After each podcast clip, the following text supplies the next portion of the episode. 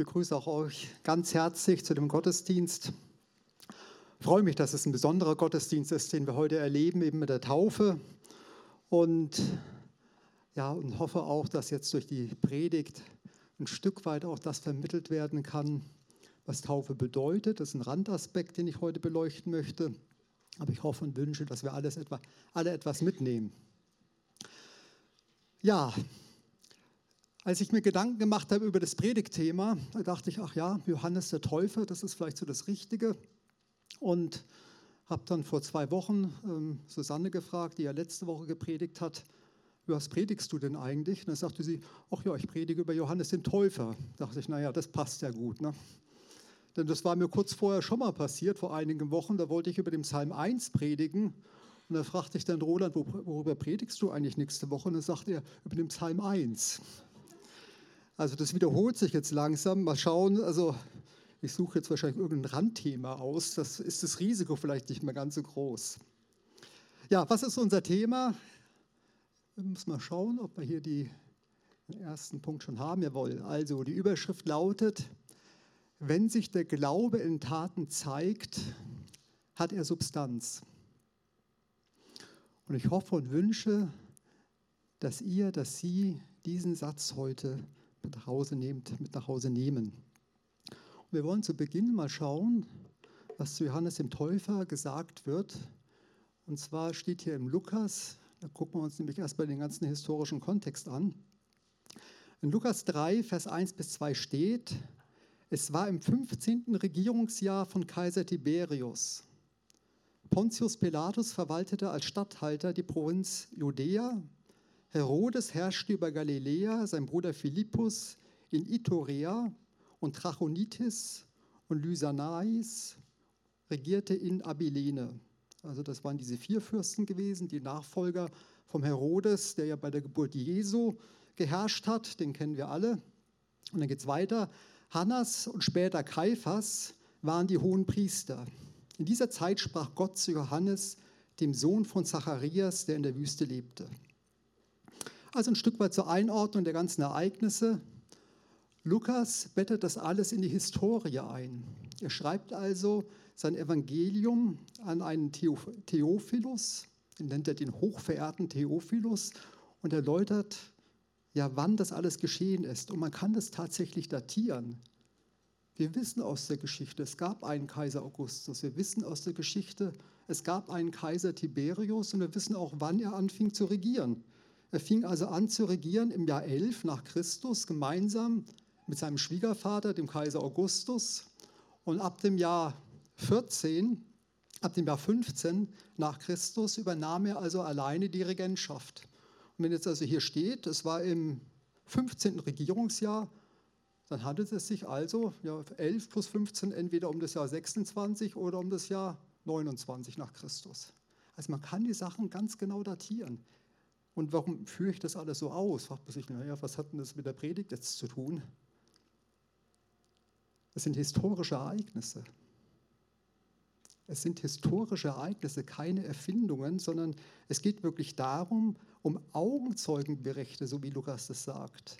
Das, was die Menschen gesehen haben, das schreibt er jetzt an diesen Theophilus, ja, dieser Hochverehrte, dieser Vortrefflichste, wie er sagt.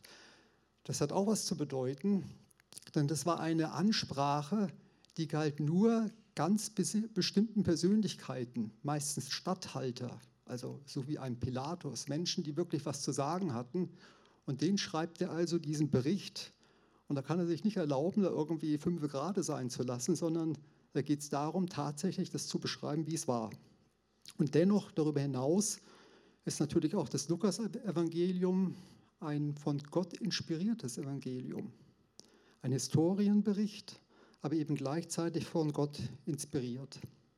Und auch Hannas und Kaiphas, die beiden, da kennt man auch also aus der Geschichte heraus, dass es tatsächlich gab, auch aus anderen Quellen von Josephus.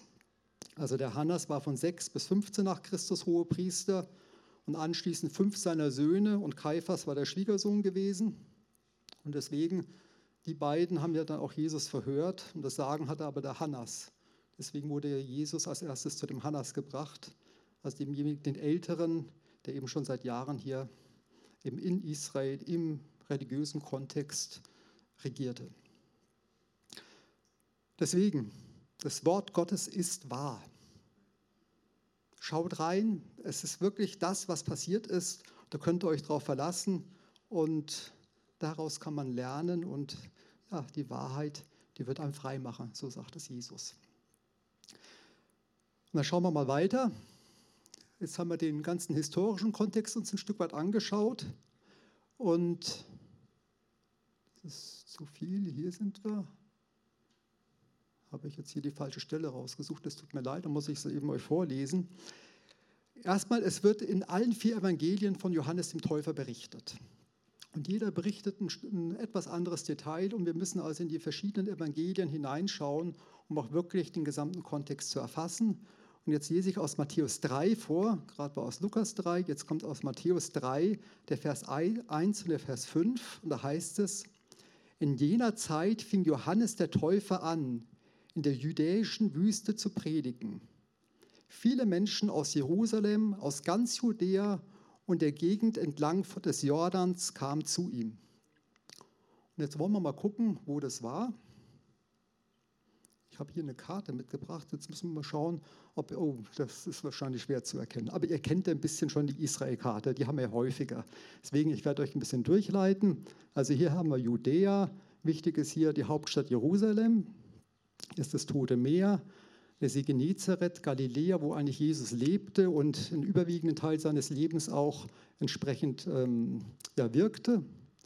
Und hier unten, das, also diejenigen, die gute Augen haben, die können das ja vielleicht erkennen, die ist so angedeutet, die Taufe, die Taufstelle, hier direkt bei Jericho, also hier am Jordan. Und jetzt heißt es, die kamen also hier aus der Gegend eben des Jordantals und aus Jerusalem. Und jetzt die Entfernung von Jerusalem hier runter bis, nach, bis zu dieser Taufstelle über Jericho hinweg, das sind ungefähr 40 Kilometer und äh, rund 1000 Höhenmeter.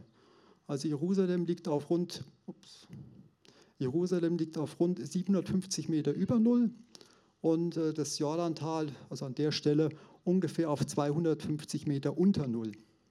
Also 1000 Höhenmeter muss man da überwinden. Warum berichte ich das? das war schon aufwendig. Ne?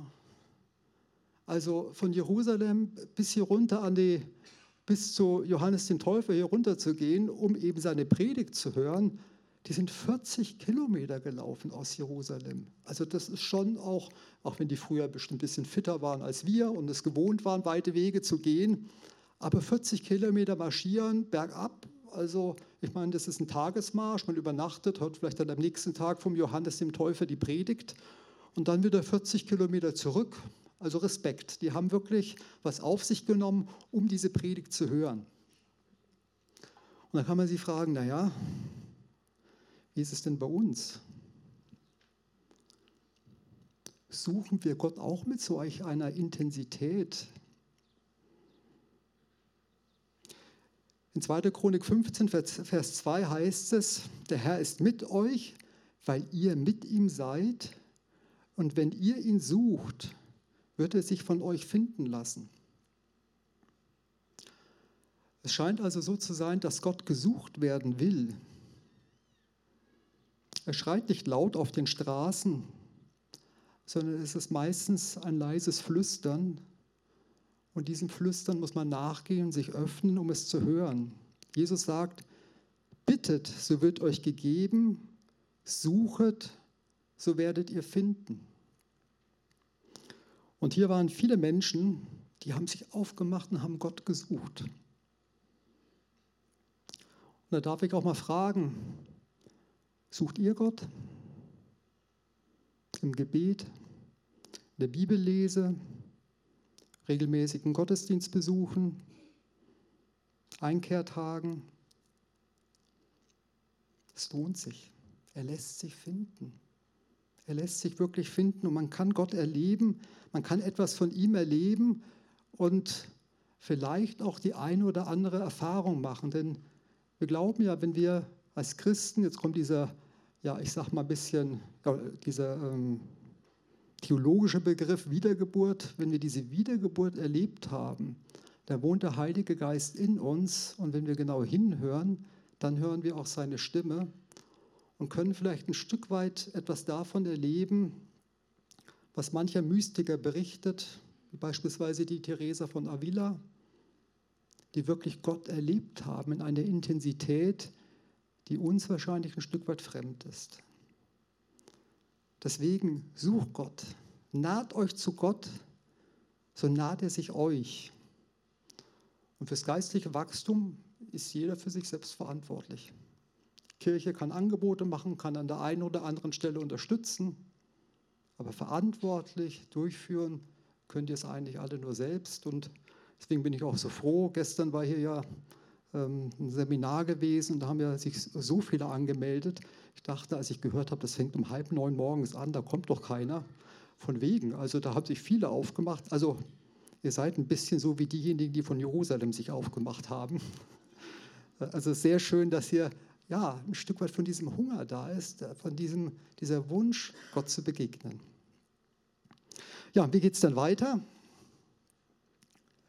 Schauen wir mal hier, jetzt hoffe ich, dass jetzt die richtigen Verse kommen. Jawohl. Wie geht es dann weiter? In Lukas, Lukas 3. Nee, das ist wieder der falsche Vers. Ich habe Lukas 3, 7 bis 8. Also, ich muss euch vorlesen. Tut mir leid, da stimmt was mit den Folien nicht. Die habe ich falsch weitergegeben. Ah, er hat es gemacht. Jawohl, danke schön, Sascha. Und er kam in die Gegend, er kam in die ganze Umgegend des Jordan und verkündigte, also Johannes der Täufer, und verkündigte eine Taufe zur Buße, zur Vergebung der Sünden. Er sprach nun zu der Volksmenge, die hinausging, um sich von ihm taufen zu lassen. Und jetzt wird es wirklich hart. Schlangenbrut, wer hat euch unterwiesen, dem kommenden Zorn zu entfliehen? So bringt nun Früchte der Buße, so bringt nun Früchte, die der Buße würdig sind. Und fangt nicht an, bei euch selbst zu sagen, wir haben Abraham zum Vater. Denn ich sage euch, Gott vermag dem Abraham aus diesen Steinen Kinder zu erwecken. Also das sind sehr harte Worte. Da laufen die 40 Kilometer und kriegen dann erstmal an den Kopf geworfen Schlangenbrut. Und deswegen ist es gut, dass man dann wirklich die Evangelien sich alle parallel anschaut, denn er differenziert hier, Johannes der Täufer. Es kamen also verschiedene Volksgruppen zu, zu ihm für die Predigt. Es heißt, es waren Zöllner, Kriegsleute und die Volksmenge. Und diese drei Gruppen fragen, Johannes, was sollen wir tun? Und er sagte, ja, ihr sollt Folgendes machen, helft euren Nächsten, ihr Soldaten, misshandelt niemanden, tut kein Unrecht, seid zufrieden mit dem Sold, den ihr habt und erhebt keine falsche Anklage und sagt zu den Zöllnern, fordert nicht mehr ein als das, was euch zusteht. Das sagt er zu denjenigen und dann heißt es auch an der anderen Stelle wieder, die ließen sich taufen. Also die haben letztendlich das erkannt und das Erkannte wurde dann zu einer Tat, nämlich zu der Taufe. Und wie war es jetzt bei den Pharisäern? Die Pharisäer, das heißt also auch, dass die eben einige Abgesandte, Abgesandte aus Jerusalem zu Johannes den Täufer schickten, teilweise waren sie auch selbst mit dabei, und wollten herausfinden, ob er vielleicht wirklich der Messias ist. Sie wollten herausfinden, ob er vielleicht der Elia ist. Denn es gibt eine Verheißung im Alten Testament, im Malachi 3, also dem letzten Prophet im Alten Testament, dass vor der Ankunft des Messias muss Elia nochmal kommen. Aber die ließen sich nicht taufen. Die taten keine Buße, das steht explizit an einer Stelle im Evangelium drin. Und zu ihnen spricht er dann eben diese harten Worte, Schlangenbrot, wer hat euch unterwiesen, dem kommenden Zorn zu entfliehen? So bringt nun Früchte der Buße würdig und fangt nicht bei euch an, selbst zu sagen, wir haben Abraham zum Vater. Kennt auch ihr diese Frage, die vielleicht die Pharisäer gestellt haben? Wovon soll ich denn umkehren? Die Pharisäer sagten, wir haben Abraham zum Vater, wir gehören zum auserwählten Volk Gottes. Überhaupt nicht nötig. Ah, klar, die Zöllner, die, die müssen umkehren, das ist klar. Oder genauso auch die andere Gruppe hier, die Soldaten, wie die also mit den Menschen umgehen, das ist ja unglaublich. Aber wir, nee, wir müssen von nichts umkehren, bei uns ist alles in Ordnung. Wie sprechen wir? Ich lebe nach einem humanistischen Menschenbild. Also es gibt einige, die, die haben das nötig. Aber bei, bei mir, ich bin Mitglied hier in der Brücke oder ich bin in der Kirche Mitglied. Also deswegen, was soll ich umkehren? Man denkt oft, das ist so weit weg, aber wenn man sich damit auseinandersetzt, ja, wir können uns nicht auf eine Kirchenmitgliedschaft berufen. Wir können uns nicht darauf berufen, dass unsere Eltern vielleicht mal irgendwas gemacht haben sondern es geht darum, ob wir eine persönliche Beziehung zu Jesus Christus haben, ob wir uns auf ihn berufen. Haben wir ihn aufgenommen? Und es ist interessant, diese harten Worte, die also Johannes der Täufer verwendet, die wiederholt Jesus in Johannes 8, auch in einem Streitgespräch mit den Pharisäern. Also es ist ernst. Und zwar sagt er zu ihnen, dass sie nicht Abraham zum Vater haben, sondern den Teufel. Also genau das Gleiche. Jesus bedient sich der Worte von Johannes dem Täufer. Jesus bedient sich der Worte eines Propheten. Johannes der Täufer gehört an und für sich noch zum Alten Testament. Jesus bedient sich der Worte der Propheten des Alten Testaments.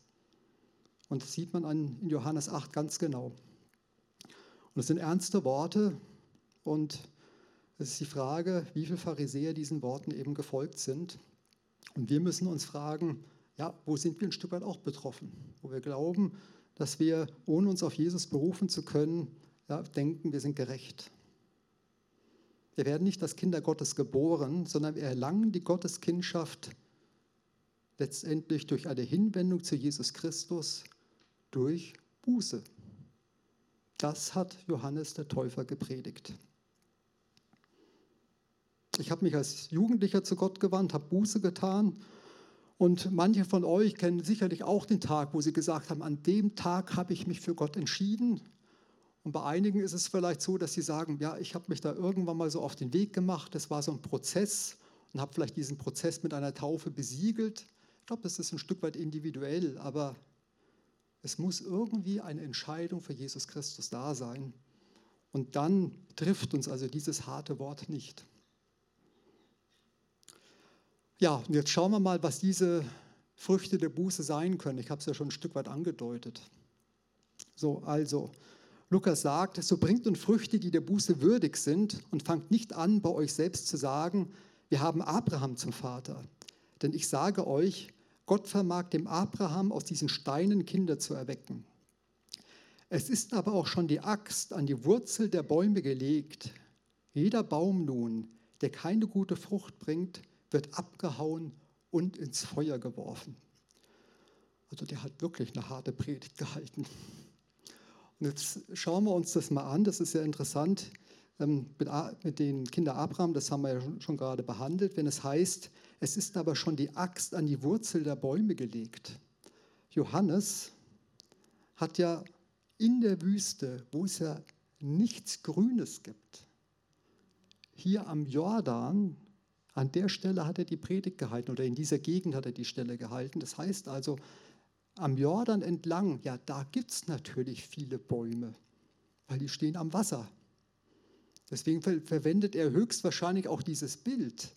Denn die sind da, kommen also mit dieser Wüstenwanderung von Jerusalem, da braucht man also nur wenige Kilometer gehen, man ist direkt in der Steinwüste, geht runter bis Jericho, das ist alles Wüstengegend, äußerst karg und von Jericho dann weiter bis dorthin, es ist Wüstengegend, da ist nichts, wächst nichts. Und hier ist jetzt alles grün, weil es halt direkt am Wasser ist. Und da verwendet er dieses Bild eben mit dem Baum. Und die Pharisäer, an die er sich ja wendet, ja, die kennen ja das Alte Testament gut. Und ich habe vorhin ja kurz vom Psalm 1 gesprochen. Vielleicht könnt ihr euch an die Predigt von Roland erinnern, ja.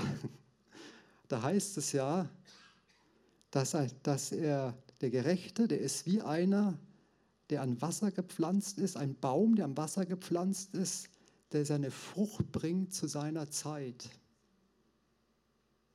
Die Pharisäer kannten das Alte Testament, die kannten einen Psalm 1, die kannten also auch dieses Bild, was Johannes der Täufer an der Stelle verwendet. Und jetzt sagt er, wenn ihr keine Frucht der Buße bringt, ja, da ist die Axt schon an der Wurzel des Baumes angelegt. Und auch hier ist es wieder so, dass Jesus genau dieses Bild von Johannes dem Täufer aufgreift. Er bezieht sich wieder auf die Worte eines Propheten des Alten Testaments, und zwar in der Bergpredigt. Da denkt er immer, die Bergpredigt, das ist alles, ach, so schön, und da wird davon gesprochen, dass wir Frieden bekommen. Die Bergpredigt ist auch sehr herausfordernd. Schauen wir mal, was da steht. Ne? Das muss ich euch vorlesen, das habe ich nicht mitgebracht. Da heißt es, ein guter Baum bringt gute Früchte und ein kranker Baum schlechte. Ein guter Baum kann keine schlechten Früchte tragen und ein kranker Baum keine guten. Jeder Baum, der keine gute Frucht bringt, wird umgehauen und verbrannt, ins Feuer geworfen. Also man merkt, Jesus war hier geprägt vom Johannes dem Täufer und sieht, nutzt also hier die gleichen Worte. So, und dann fragen wir uns jetzt, ja, was sind denn jetzt diese Früchte der Buße. Was meint denn Johannes damit? Und da können wir beispielsweise auch mal in Lukas 19 nachschauen. Das hat beispielsweise, weil es sicherlich nur ein Aspekt ist der Buße, aber glaube ich ein wesentlicher Aspekt. Es geht letztendlich darum, dass wir unser Leben in Ordnung bringen. Und in Lukas 19 gibt es die Geschichte mit dem Zöllner Zachäus. Und der Zachäus hatte viel betrogen. Er war ein Oberster der Zöllner, hat also mit der Besatzungsmacht kollaboriert, hatte viele Zöllner als Angestellte, ja, als Oberzöllner hatte er natürlich entsprechende Mitarbeiter und da wurde das Volk so richtig ausgequetscht, sodass der sehr, sehr reich wahrscheinlich war. Und jetzt begegnet er Jesus, bekehrt sich und sagt dann, wenn ich jemanden betrogen habe, gebe ich es vierfältig zurück. Er bringt sein Leben in Ordnung.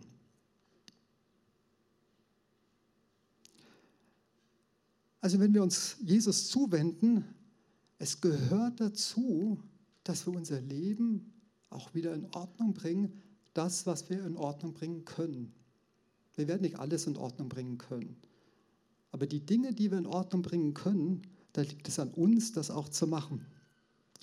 Und vielleicht könnt ihr euch entsinnen, als wir vor zwei Wochen, Roland, du hattest ja da gepredigt, ähm, diese kurze Videosequenz angesehen haben von der Kelly Family. Da war ja dieses eine Mitglied, ich weiß nicht, der ist vielleicht so 35, 40 Jahre alt, schätze ich. Er hat das in Ordnung gebracht, was er als Fünfjähriger falsch gemacht hat. Es ist ihm in den Sinn gekommen, wie er als Fünfjähriger eben die Blumen da von allen Gräbern gestohlen hatte um sie auf das Grab seiner Mutter zu legen. Und dann als 40-Jähriger geht er hin und verteilt auf allen Gräbern dieses Friedhofes Blumensträuße. Bringt das wieder in Ordnung. Ist es nicht schön, wenn man mit Gott ganze Sachen macht?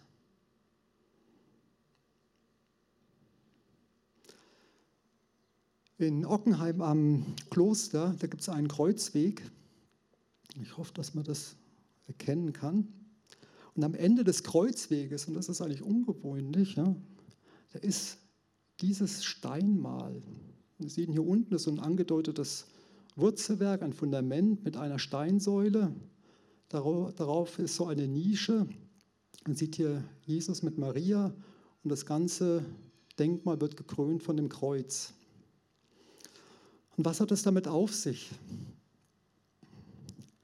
Diese Säule symbolisiert einen geschälten Baum, also einen Baum, der keine Rinde hat und bei dem die Äste abgehackt wurden. Und zwar gibt es folgende mündliche Überlieferung. Da gibt es nämlich keine Inschrift, auch keine Jahreszahl. Es gibt also folgende mündliche Überlieferung, dass ein sogenannter Baumfrevler, ich wusste auch nicht, dass es sowas gibt, waren Menschen, die haben also bei den Bäumen wir haben die geschält, Rinde abgemacht, Äste abgehackt, sodass sie eingingen. Das hat er bei seinem Nachbarn gemacht. Wurde verklagt und hat dann unter Meineid geschworen, ich war das nicht. Und deswegen die Hand, die sich zum Schwur erhebt, mit diesen drei Fingern hier, die ist hier abgebildet. Als der Mann auf dem Sterbebett lag, hat er gesagt, ich muss noch was in Ordnung bringen. Vor Jahrzehnten habe ich hier einen Meineid geleistet und ich möchte, dass eben die nachfolgenden Generationen wissen, dass das nicht in Ordnung ist und dass eben ein Mal auf meinen Acker gestellt wird, wo man sieht, dass also ein solches Verhalten nicht richtig ist und dass letztendlich mit diesem Mahnmal eben auch Gott die Ehre gegeben wird. Diese Säule wurde dann 1912 von dem Pfarrer in Ockenheim dann an diese Stelle verlagert. Das ist wirklich eine ganz äh, Geschichte, die ganz nah ist. Und mich beeindruckt das einfach, weil ein Mensch Buße tut, Rechenschaft ablegt und sein Leben, soweit er es kann, wieder in Ordnung bringt. Und Mensch, der Mann, der hat sein Leben lang, ist er mit einem schlechten Gewissen rumgelaufen, aber zumindest hat er auf dem Sterbebett es noch gemacht. Aber wartet doch nicht so lange. Man kann viel früher rechtschaffende Frucht der Buße bringen, so wie Luther es übersetzt. Und dann noch eine kurze Geschichte von mir. Als ich mich mit 17 äh, Jahren bekehrt habe, da kamen mir auch so manche Gegebenheiten in den Sinn und mir kommen auch heute noch welche in den Sinn. Ja, also es sind genauso noch Dinge, die ich heute in Ordnung bringen muss, aber ich möchte die Geschichte von damals erzählen. Und zwar ist mir damals ähm, äh, wurde mir deutlich, äh, die Älteren von oder die meisten von euch wissen ja, dass der Euro 1999 eingeführt wurde. Vorher hatten wir die D-Mark, in Frankreich gab es den Franc. Und ich hatte herausgefunden, dass also die 10 Centime-Münze, also in Frankreich gibt es den Franc, da gibt es Centime. Und die 10 Centime-Münze, die war ungefähr drei Pfennige wert, die war exakt genauso groß wie die 50-Pfennig-Münze in Deutschland. Also 10 Centime auf der einen Seite, 50 Pfennige auf der anderen Seite. Ja, was habe ich gemacht? So als 11-, 12-Jähriger, ich habe mir so 50 10 Centime-Münzen besorgt und habe die Kaugummiautomaten geplündert. Ja, jetzt war ich aber 17, 18, hatte mich bekehrt und dachte, hm, irgendwie muss das ja in Ordnung bringen. Also dann bin ich auf die Binger Stadtverwaltung gegangen und habe denen das alles geschildert, habe gesagt, ich möchte es wieder in Ordnung bringen. Und dann sagte mir dann der Verwaltungsangestellte, naja, der hat halt verdutzt geguckt und wusste auch nicht so richtig und sagte dann, ah ja, das soll ich jetzt einfach mal auf sich beruhen lassen und es halt nicht mehr machen. Aber mein Gewissen war erleichtert. War schön.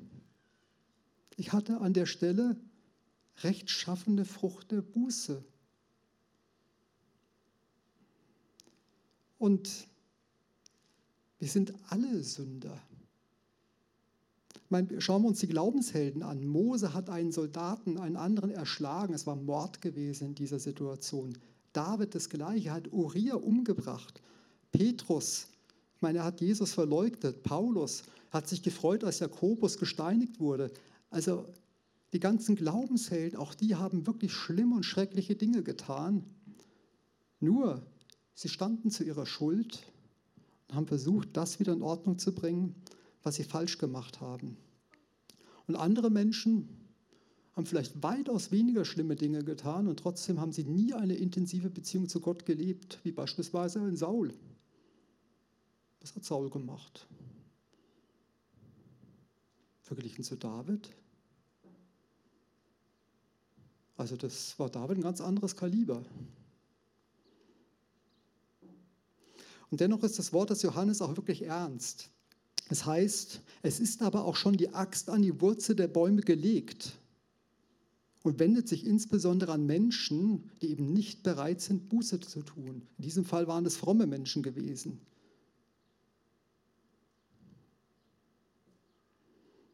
Ich habe kürzlich von einer Konversation gehört, da ging es wohl, geht's wohl um ein, oder geht es um eine langjährige Auseinandersetzung. Und äh, eine Person sagte dann, ich habe mich für nichts zu entschuldigen.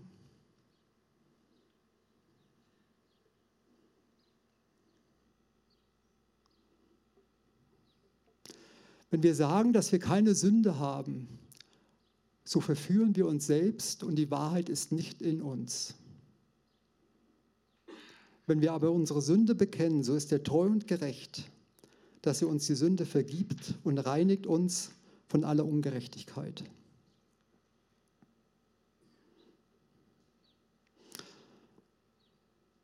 Haben Sie, hast du diesen Frieden erfahren, dass Gott aufgrund deiner Buße, aufgrund ihrer Buße Frieden geschenkt hat, Vergebung geschenkt hat? Wollen wir aufstehen und wollen wir Gott jetzt antworten?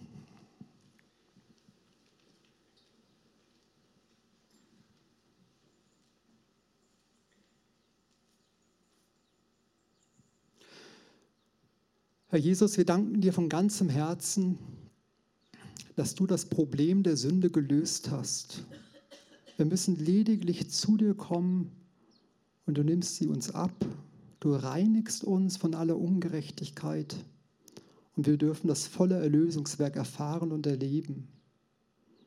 Und Herr, es ist so, tra so tragisch, wenn Menschen an diesem Angebot vorbeigehen und sagen, ich habe keine Sünde,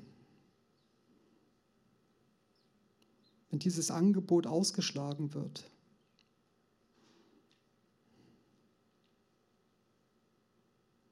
Herr Jesus, ich bitte dich, ich bitte dich, dass du uns Sündenerkenntnis schenkst, damit wir bei dir Buße tun und rein werden und Frieden erlangen. jetzt besteht die Möglichkeit, jetzt kann jeder für sich leise Gott Antwort geben ihm sagen, das, was ihn belastet, bedrängt und ja, vielleicht wirklich auch vornehmen, ich werde heute das, was mir Gott groß gemacht hat, angehen und die Dinge in Ordnung bringen. Ich bin sicher, du wirst es nicht bereuen.